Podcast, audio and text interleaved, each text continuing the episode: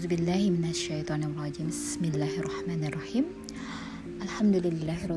Wassalatu wassalamu ala asrafil anbiya wal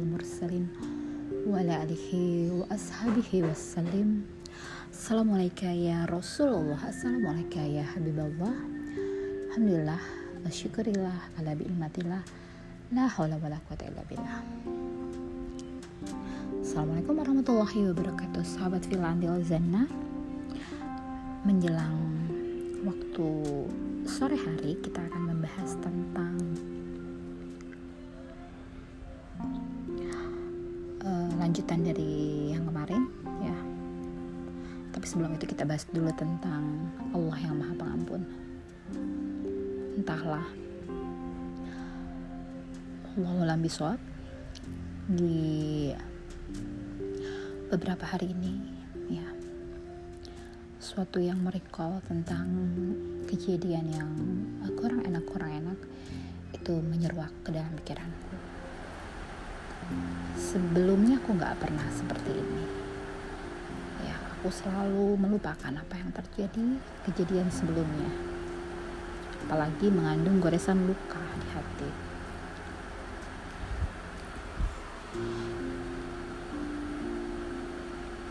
Dan ini menjadi pemikiran buat aku. Ada apa ada apakah gerangan?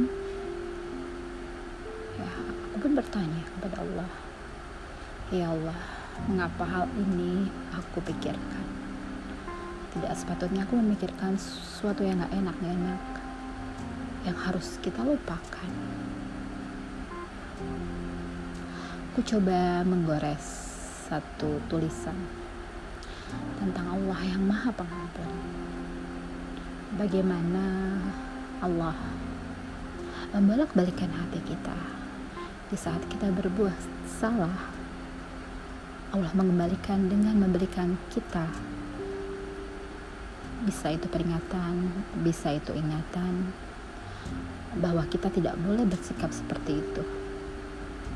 Karena akan mudah sekali Allah membolak-balikan hati manusia saat manusia itu berlaku sewenang-wenang, berlaku di luar batas seharusnya manusia itu berada pada posisi seorang hamba yang hina dina ya tidak memiliki kekuasaan apa pun tidak memiliki kebisaan apa pun hanya tunduk patuh mengikuti apa yang Allah serukan kepadanya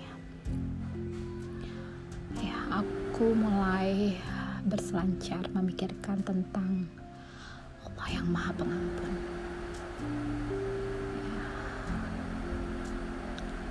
Sebagaimana kita ketahui,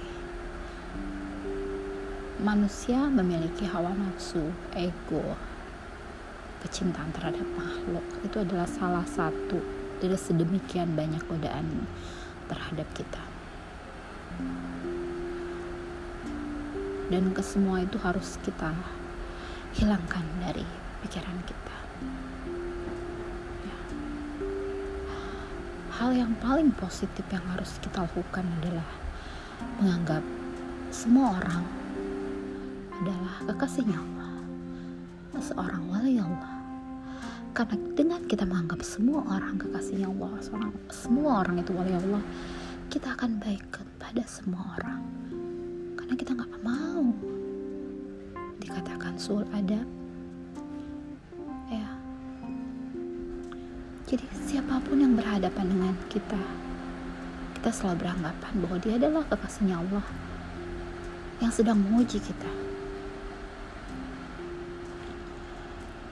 Dan dengan itu kita akan merendahkan diri kita bahwa kita adalah orang yang mempunyai salah yang harus memperbaiki diri dan menghormati, menghargai dan mengambil petik pelajaran dari apa yang terjadi pada kehidupan kita.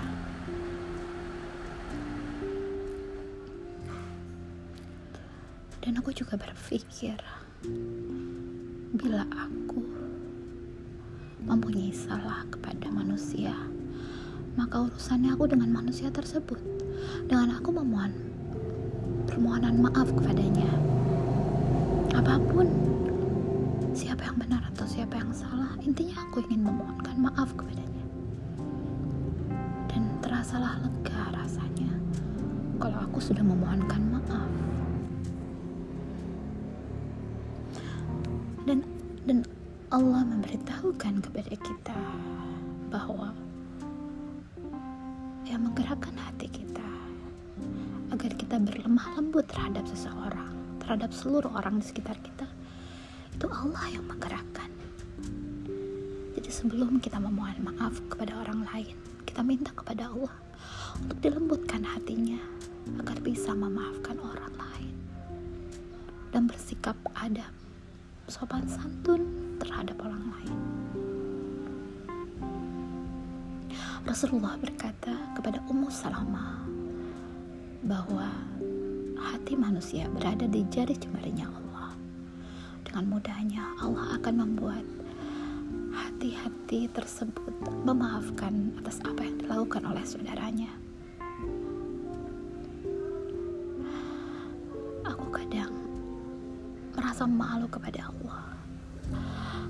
Allah dengan sedemikian cepatnya membolakkan hati kita, membolak-balikan hati kita saat kita berbuat salah, saat kita tergelincir kepada jurang kesalahan. Tiba-tiba Allah tarik kita agar kita ber, beristighfar agar kita berpikir bahwa sedemikian mudahnya Allah membolak-balikan hati kita saat kita memiliki sedikit kesombongan dalam hati kita. Makanya itu kita harus memohon kepada Allah agar selalu diberikan kesadaran menyadari bahwa hati kita dalam genggamannya. Semoga Allah memberikan terus kepada kesadaran kepada kita untuk selalu membeningkan hati, memohon ampun, dan meminta pertolongan Allah untuk dilembutkan hati ini, untuk diberikan kelembutan dalam lisan, tulisan, perbuatan, apa pun juga yang Allah tampilkan dari diri kita terhadap orang lain, terhadap keseluruhan makhluk, terhadap Allah terutama. Agar kita menjadi hati-hati yang lembut, sehingga sekeliling kita pun menjadi lembut terhadap kita. Semoga Allah mengampuni dan melembutkan hati kita. Amin amin ya rabbal alamin. Subhana rabbika rabbi izzati amma yasifun. Wassalamun ala mursalin walhamdulillahi rabbil alamin. Wabillahi taufiq wal hidayah. Assalamualaikum warahmatullahi wabarakatuh.